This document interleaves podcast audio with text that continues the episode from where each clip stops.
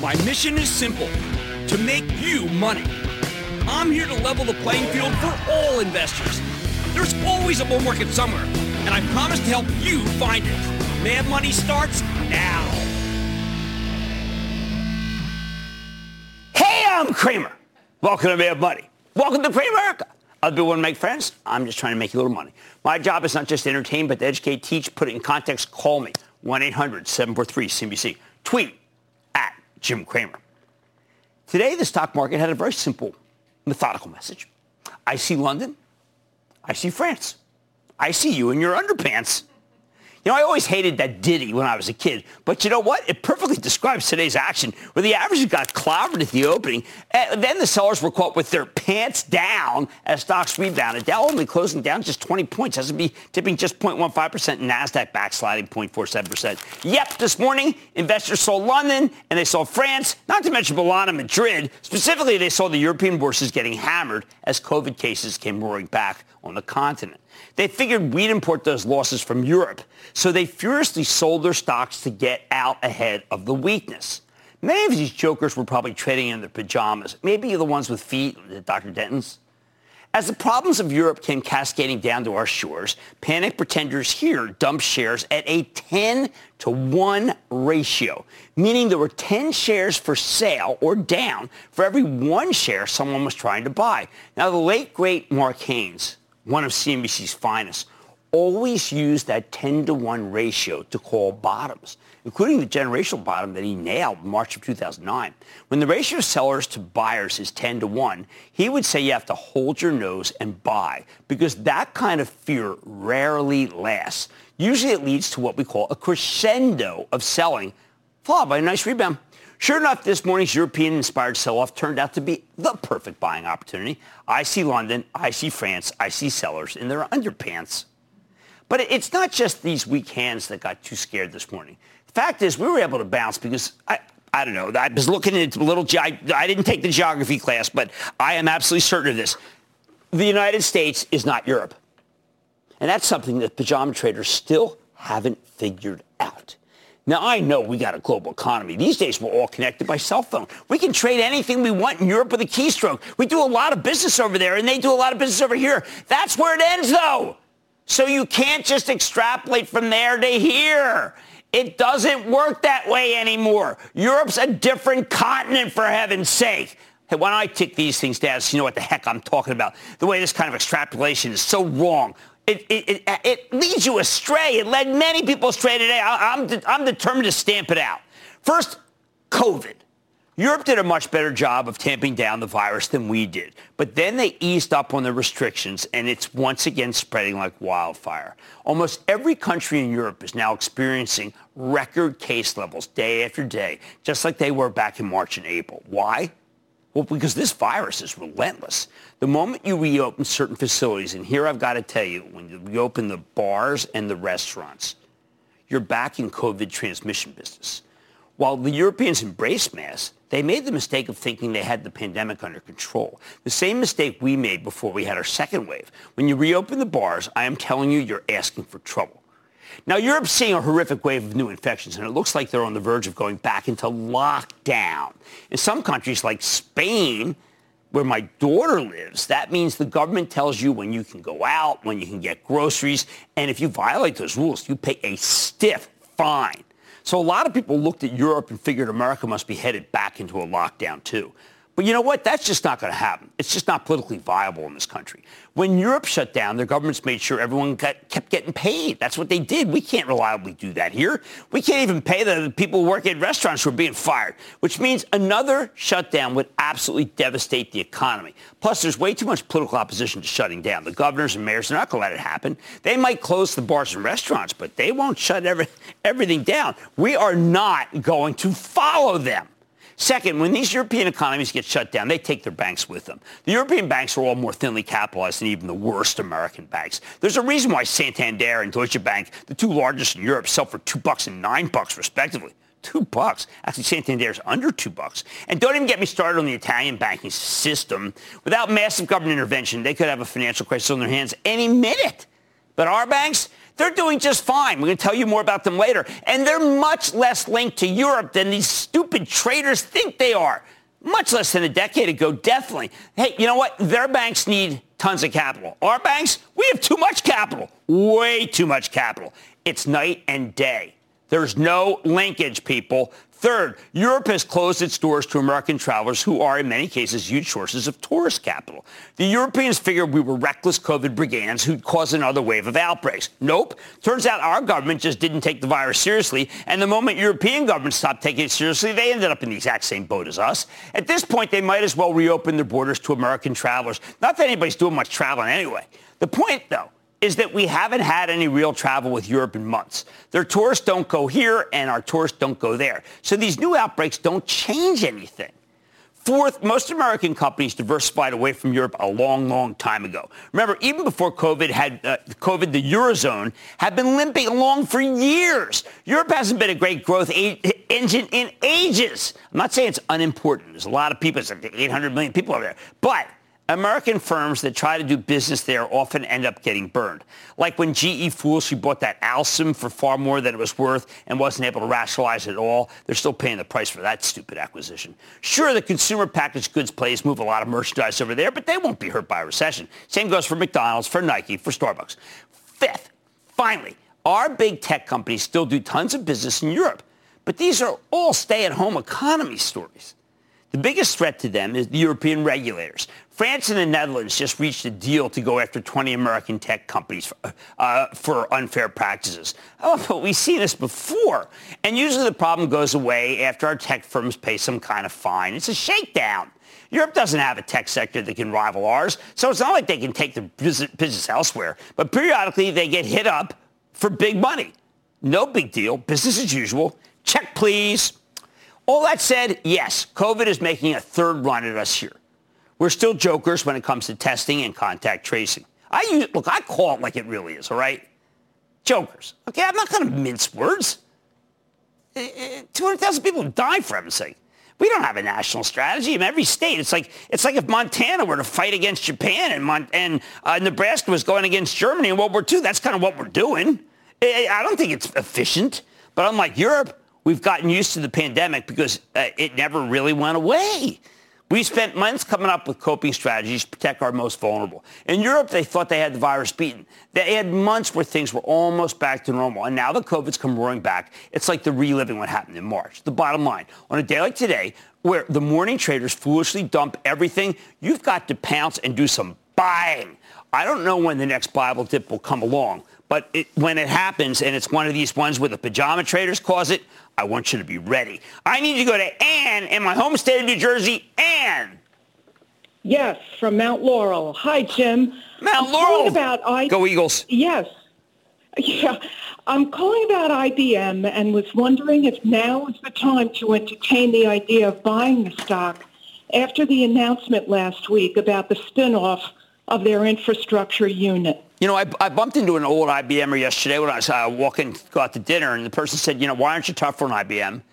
And, you know, the truth is, is that IBM has not been a good stock. Uh, it does give you a 5% yield. They are splitting in two. I like the plan by Arvind Krishna. I think it can work, but you have to be very, very patient, and most people aren't that patient. Hey, let's go to Ray in New York. Say, Ray. Hey, Jim. How are you? I am real My good. How about you? Very good. My question is over the last two years, what the heck happened to Halliburton? We see it was in the oil business. 45? Well, it was in the oil business. I mean, that's an uninvestable business. Um, you just don't want to touch oil and gas. Remember, there's tobacco, there's coal, and there's oil and gas, and they're all uninvestable. And I'm not recommending them. And I think one day people will say, you know what? That Cramer, that Cramer, no, they won't say anything. They don't, unless it's critical. All right, on a day like today, it was key to pounce and do some buying because the pajama traders freaked out again. Next time we get a Bible dip, I need you to be ready. On Mad Money Tonight, yet another electronic vehicle company just came public via SPAC. Feel like it's uh, the movie Groundhog Day? Ah, you're not alone. I'm taking a closer look at the newly minted company. Then earnings season kicked off with big banks reporting results. I'm parsing through the numbers. I'm going to tell you everything you need to know and then some. And it's been a tough week for Sorrento Therapeutics. With plenty of skeptics surrounding the stock, I'm going straight to the CEO to get the latest on the action. So stay with Cramer. Don't miss a second of Mad Money. Follow at Jim Cramer on Twitter. Have a question? Tweet Cramer. Hashtag mad tweets. Send Jim an email to madmoney at cnbc.com or give us a call at 1 800 743 CNBC. Miss something? Head to madmoney.cnbc.com.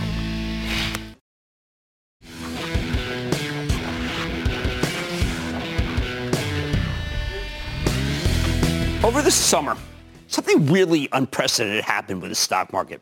We got deluge with these things called special purpose acquisition companies, SPACs. Basically, these are just a handful of managers with a big pot of money that they can use to make deals. Blank checks, people call them. And then those SPACs, as they are known, all seem to follow the same playbook.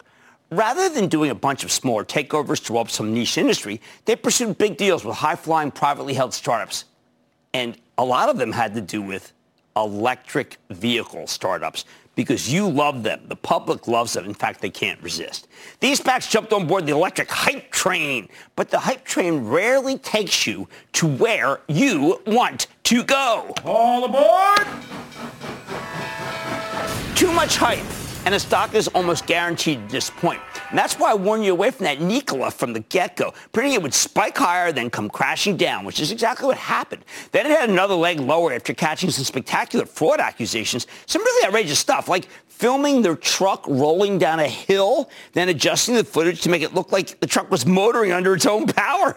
I mean, come on, you got to admit that's but I know many of you are intrigued by these electric special purpose acquisition vehicles, and we are an interactive show, and we deliver. So when I got a call from Nick in New Jersey, who wanted to know about Kensington Capital Acquisition Corp., and I didn't know it, but apparently it's merging with QuantumScape, a company that's developing, yep, next-gen batteries for, well, you guessed it, electric vehicles. I promised I'd circle back, and I'm going to do it but I've been overwhelmed here. You see, there's a lot of interest in a company called Spartan Energy Acquisition, too. That's the one that's merging with Fisker later this month. You've been seeing maybe my interaction on Twitter with Mr. Fisker. He's quite a tweeter. So are many of you who back him. See, Fisker's actually, he's a, he's a brilliant designer, CEO. He's created some gorgeous cars. And, you know, they just announced a big deal just today with Magna International, a company we like very much. That's a giant Canadian auto supplier parts maker. And that Magna is going to make th- their vehicle platform and build their SUV. That and the addition of ServiceNow's Bill McDermott, quite familiar with him from our show, onto the board represents some shrewd authentication for this small company, of which I've got to tell you is making all the right moves this time. So, so far, though, there have been uh, more than a half dozen of these deals. There's Lordstown Motors, there's Canoo, there's Luminar, XL Fleet, ChargePoint, Hyliion. Hey, let's get, a, let's get an ETF SPAC. In fact, there's been so much buzz that, that some electric vehicle startups have started actively looking for SPACs to buy them. Can I just tell you this is absolutely nuts? And I say that as someone who really firmly believes in electric vehicles. You know I've been a huge fan of Tesla. I started pounding the table uh, a year ago, and since then the stock's up, by I don't know, 640%. Better than a sharp stick in the eye. I think fossil fuels are on the way out. You know, I feel that oil and gas is uninvestable. But I also think you need to be careful with these relatively early stage startups getting big cash infusions from SPACs. Yesterday, Bloomberg ran a really terrific piece about Bollinger Motors, an electric truck startup that's been hesitant to take the money. Their CEO says it's too soon. The company's not ready for the scrutiny that comes with being publicly traded. Sounds like a smart fella. Unfortunately, he's an outlier. So since we're being flooded with early stage electric vehicle plays coming public via reverse mergers, I am going to keep shining a light on them to see if any might be worth owning. And remember, I told you I'm open-minded about Fisker. Uh, and I did warn you away from Nikola. Next on the menu. A few weeks ago, Tortoise Acquisition Corp, not like the tortoise I had. Remember Cactus that I gave to the Natural Wildlife Foundation because it's going to live to 120 and is really big? No, this is Tortoise Corp. This merged with an outfit called Hyliion, H. Y-I-I-L-O-N. Uh, and that's, it's working on a powertrain system for both hybrid and fully electric trucks. I think we should just call it the symbol, which is H-Y-L-N, Hyliion. Uh, now, now this, uh, unlike many of these electric SPAC stories, Hyliion, H-Y-L-L-I-O-N, actually has it has a product. I'm not kidding. It actually has one. Wonder of wonders. Miracle of miracles. They're not selling many of them yet although uh, they've begun to uh, be deployed in some large fleets of trucks. Longer term, they're betting on a powertrain system for electric trucks called the Hypertruck ERX, where they replace the traditional diesel engine with a bank of batteries that recharge via onboard tanks of CNG or compressed natural gas. We know compressed natural gas can reduce carbon emissions by 25%. At some point in the future, Hyliion also says they'll explore drivetrains for trucks that run on hydrogen fuel cells. We like that. Remember, that's green. We call that green energy, but not until the infrastructure is more built out. Now, I see some real positives here. Hyliion actually owns its battery technology, something that's surprisingly unique among these electric vehicle plays that seem to license anything. There's also a software angle. We love software. Maybe the biggest selling point, though, is the fact that we already have infrastructure for compressed natural gas. There are hundreds of these stations across the country. On the other hand, Hyliion's not exactly doing something revolutionary here, as we already have trucks that run on natural gas. Nobody really likes them on some of these waste companies. Why go with nat gas rather than, say, hydrogen fuel cells? Because it'll be years before we have a cost-effective way of producing environmentally friendly hydrogen. Compressed natural gas is here already, and it's already an improvement from diesel or gasoline. Plus, if you use renewable natural gas, stuff that's recaptured from the landfills or wastewater plants, that's why I said the, uh, the, the waste managers of the world love these things, then it's carbon neutral, or it can be carbon negative why focus on the powertrain? Hyliion figured that designing a new truck was a fool's game. You've already got truck makers with lots of capacity and happy customers. They realized they had a better shot of simply improving those trucks with a, a new and improved powertrain rather than starting from scratch. Makes sense. Hyliion CEO, Thomas Healy, only 28 years old, but he seems like a brilliant engineer. I'm not going to hold that age against him.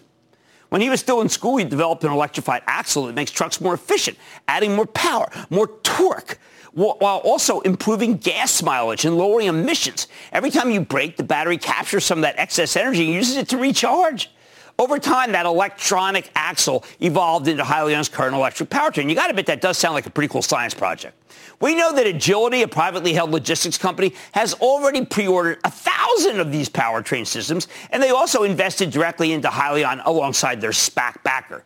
Going forward, management thinks they can sell 4,100 hybrid powertrains in 2022. Not that far from here. 2,500 of their Hypertruck ERX systems, if they can get there, that could be worth $344 million in revenue. Very impressive, considering they only expect to make 8 million next year. These numbers seem optimistic to me, but if they come anywhere close, well, it'd be very positive. And remember, through the lens of Tesla, anything can happen. So where do I come down on this? Look, I like that Hyliion has an actual product. I think that's terrific. I like that it's a business, not merely a business plan in search of businesses. Hyliion feels much closer to being a reality than most of these early stage electric vehicle plays. And they've clearly put a lot of thought into how to get their technology out there without needing to upend the entire trucking industry. Of course, the dirty secret here is that Hyliion's not necessarily an electric vehicle play. They're working on electric powertrains for trucks that run on diesel and natural gas. I, don't think it's a big deal, though, uh, unless Tesla comes along with a plug-in battery-powered truck. My big concern here is the stock price. When Tortoise Acquisition announced the Hyliion deal, its stock spiked from $10 in mid-June to $34 less than two weeks later. It cooled off from those levels before roaring to the mid-50s after Tesla really took off in August. Now, I have repeatedly warned you about the way these SPACs trade. They tend to spike going to the deal, and then they pull back hard when the transaction went through in late September. The newly minted Hyliion stood at 53. Since then, it's come right back down, falling to 28 as of today today. I don't know if you've seen it. It's been hideous. Uh, the darn thing got way too hot for its own good. Icarus. Bottom line, given the trajectory of these SPAC deals, I'm betting Hyliion will have more downside before it bottoms. But I have to tell you, I, I kind of like the story. And I think it's worth buying if you can get the stock around 20 bucks, maybe less. Please be patient. Let it come to you. And stick with Cramer.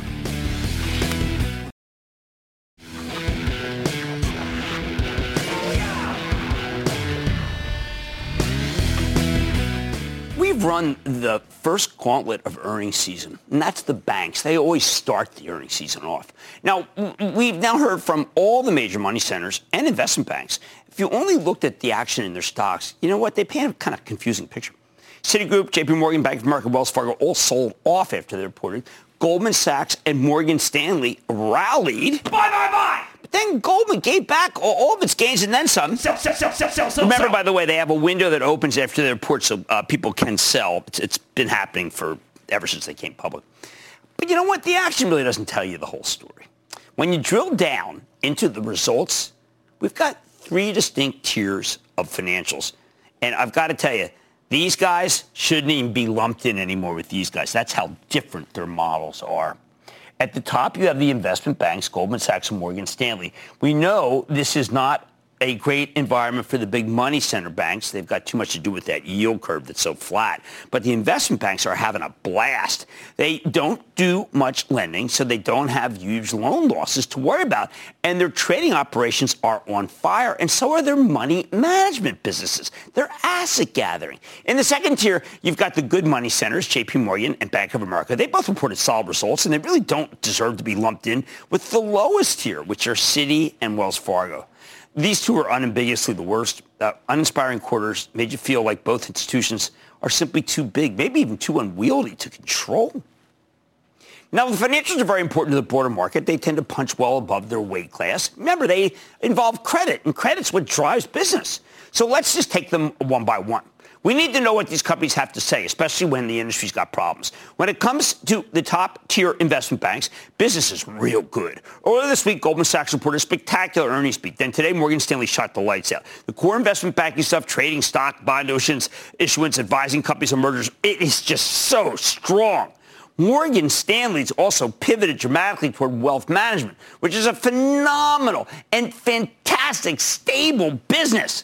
I think it's absurd that Morgan Stanley and Goldman Sachs both sell for nearly 10 times, 9, 10 times earnings. It's actually cheaper than these guys. These stocks get no love, but I think they're absolutely worth buying as long as you're patient which is why we own Goldman for my charitable trust. If we didn't, we would buy a big slug of Morgan Stanley. As CEO James Gorman has systematically de-risked the company while buying E-Trade, which we thought was terrific. That just closed. And the just announced Eaton Vance, another great idea. It's an asset gathering machine, and that's a consistent secular growth, sticky business. As for the big money center banks, well, let's start with JP Morgan. That's the best of the bunch. I reported a larger, largely better than expected quarter on Tuesday morning. Company gave you a strong top and bottom line beat, fueled in part by much smaller than anticipated provisions for credit losses. Now, a lot of us were worried about bad loans because so many small businesses are going under and millions have lost their jobs. We know that, right? Wall Street expected JP Morgan to take a $2.54 billion hit on loan loss provisions. Turns out they merely took 611 million, so people were pretty excited. Initially, the stock rallied in response to the earnings release. But you know what? You're never safe. I tell you, never safe until, until the conference call is, is over when it comes to these stocks, especially with JP Morgan. Turns out uh, they're seeing lower than expected credit losses because they've given many borrowers extensions to get their finances in order or get bailed out by the government. In other words, it's not that JP Morgan's seeing miraculously few bad loans. It's more that they've postponed the reckoning on bad loans until next year.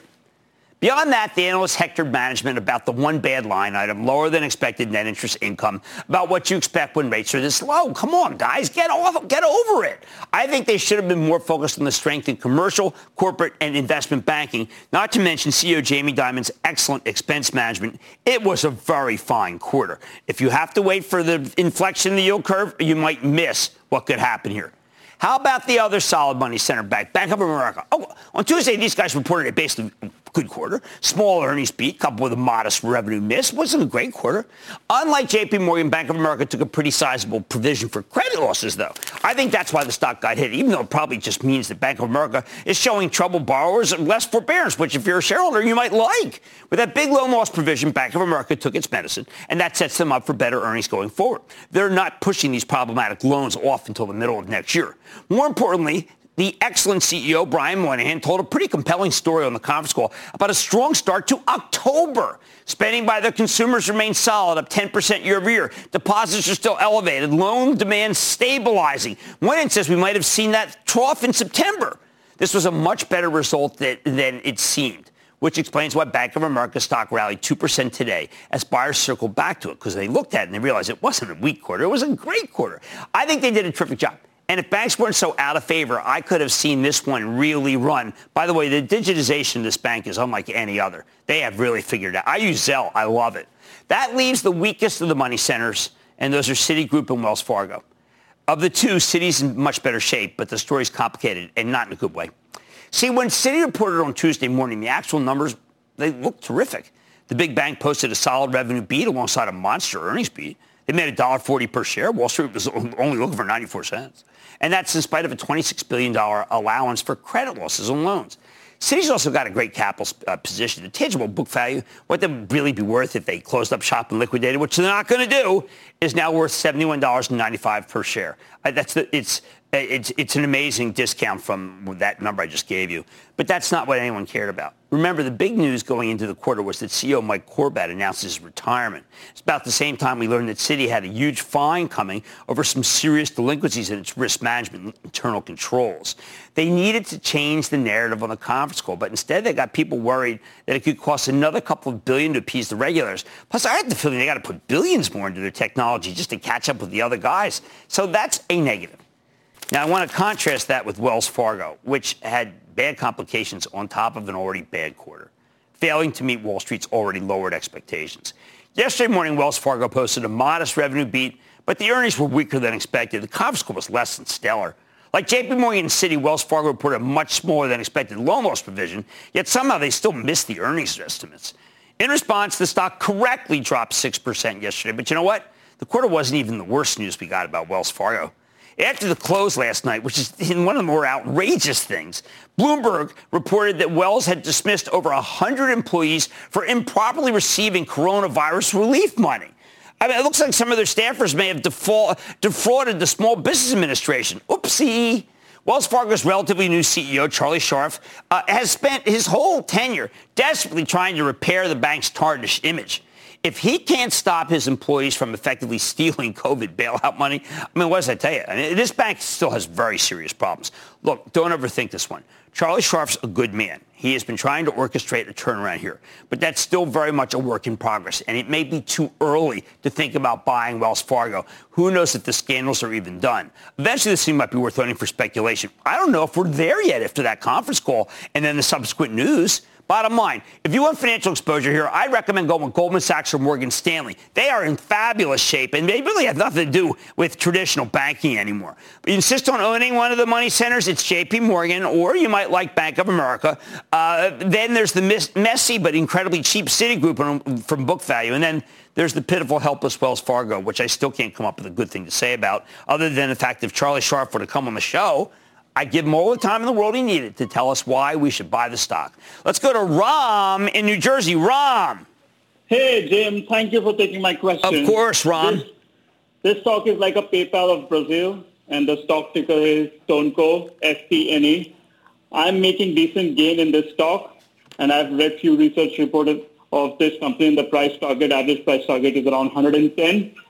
Uh, also, this is Warren Buffett's uh, conviction list.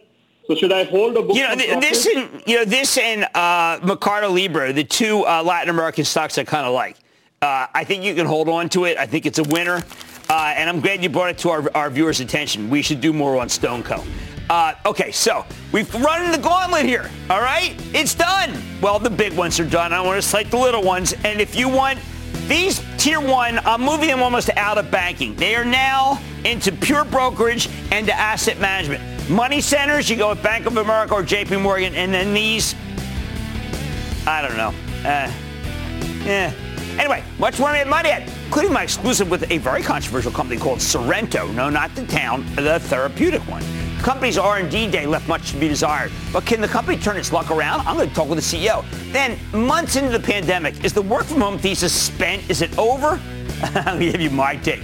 And of course, all your calls rapid fire in tonight's edition of the Lightning Round. So stay with Cramer.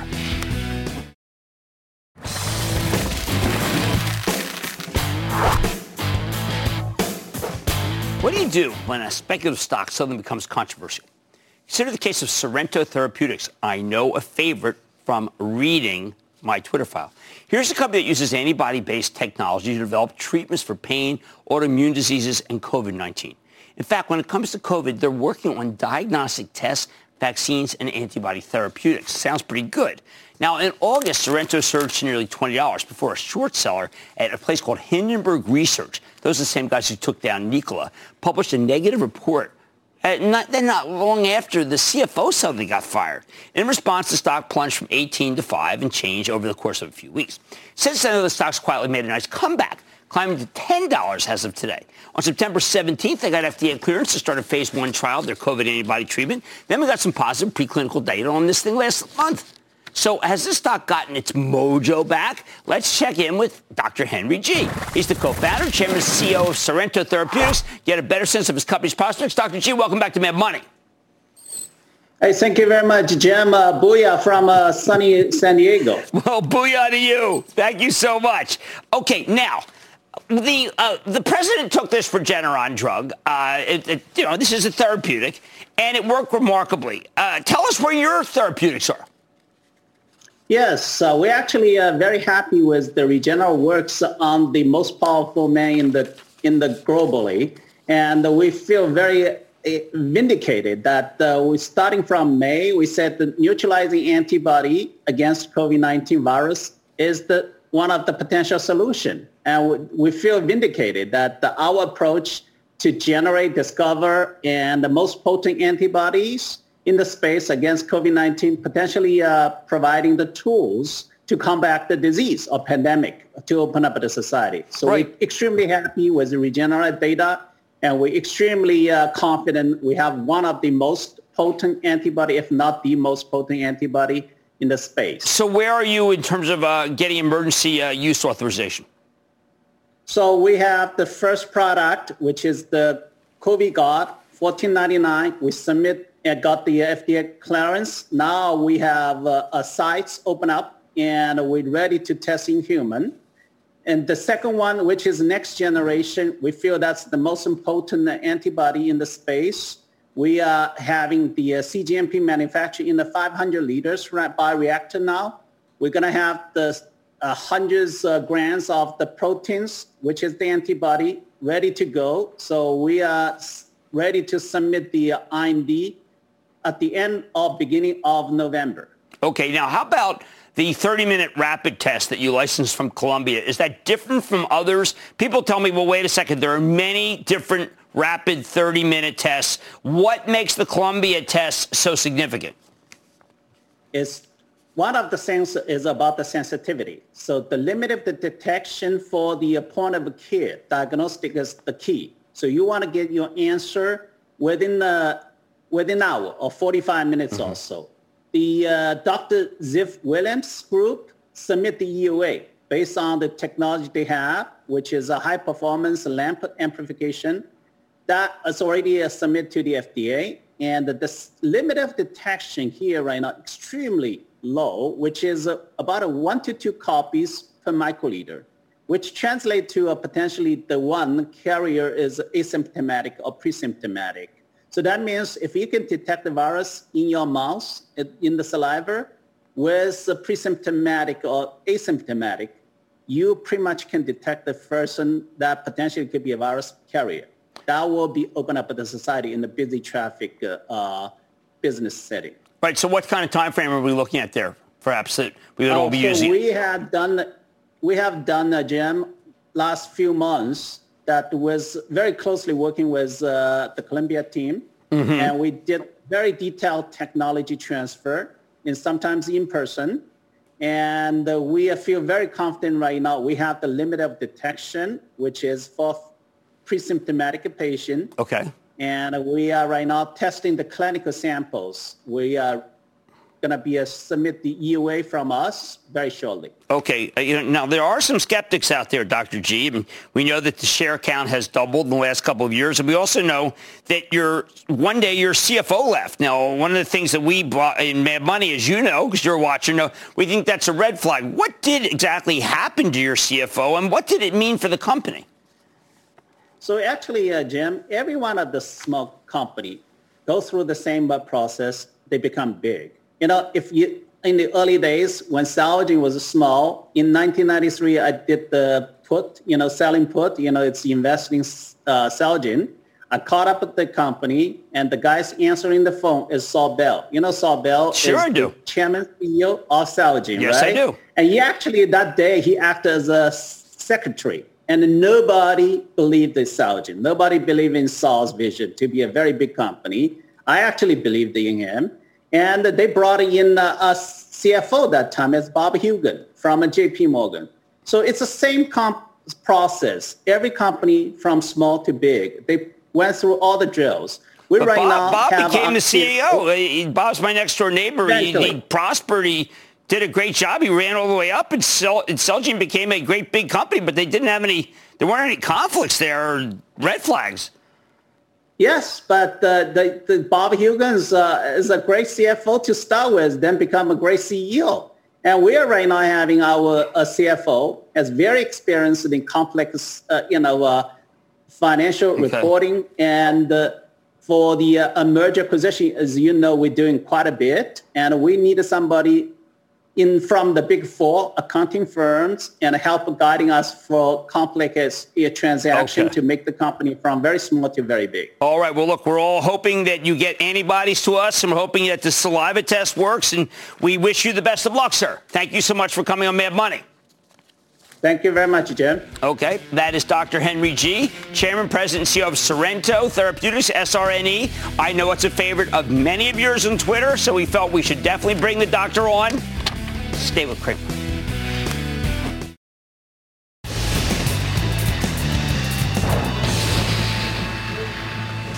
It is time! It's time for the light round! There's what's up, That's not round. Of course, we're not sitting and then the lightning round is over. Are you ready, Ski Daddy? Over the light round. Things I'm going to start with Artie in New Jersey. Artie.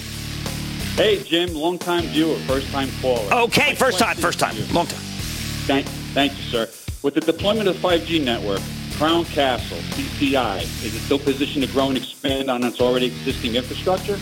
Yes, I mean, people are upset that this thing hasn't just soared higher. I say give it a little time. Come on, these stocks have been great for a long time, and Elliot's in there. I'm saying buy it. Now I want to go to Mike in Florida. I want to go Mike, Mike, Mike. Booyah, Jim. Booyah, Mike. taking my call. First time, long time. My okay. question is on SolarEdge. I took my initial investment out and I'm 700% up. Is it time to sell and invest in hydrogen? Well, if you take it off your initial investment and you're playing with Alice's money, no, you keep running it. I, this, all the solar stocks are going nuts. And uh, what can I say? They've got some bunch of new ones too. First Solar's high, but people love solar. It's got an economic. David in Pennsylvania. David. Jim, booyah. Booyah, How David. Uh, my buddy and I, Terry, have been going back and forth about this stock, Sunrun. The ticker is RUN. She's uh, ever since its acquisition of VSLR last week, it's been a bit of a tumble. Is it a buy or a sell? It's going higher. I mean, I'm, I'm feeling that, you know, to, the Blackstone, they offer the stock 61, 62. it's going to be a buy. These stocks are hot. I mean, look, I hate recommending stocks because they're hot. I mean, like, I, you know, it's the sun's hot. They're hot. But but they're they're working. Let's go to Dexter in California, please. Dexter. Jimmy Chill, how are yeah. you? Oh, the chill be fine. How about you? I'm well, I'm well. Jim, there's no dispute who the current leader in the electric vehicle space is. But this space is still growing and I think can have many winners. One Shanghai-based EV automaker received a billion dollar cash in April. Then they raised more money in September. And through and JP Morgan just raised their price target on them yesterday. The stock's been up two days in a row in down markets. What do you think about NIO? Oh my God, NIO. Okay, so, all right, NIO was down all the way down. You know, 60 minutes, went from 6 to 10, then went down to 1. It's been a straight line up. NIO is the Tesla of China. I've been recommending Alibaba. That's been my Chinese play. But I recognize NIO is a hot one. I am not going to stick my neck out, but I'm not going to fight you if you like NIO. And that, ladies and gentlemen, the conclusion of the Lightning Round. The Lightning Round is sponsored by TD Ameritrade.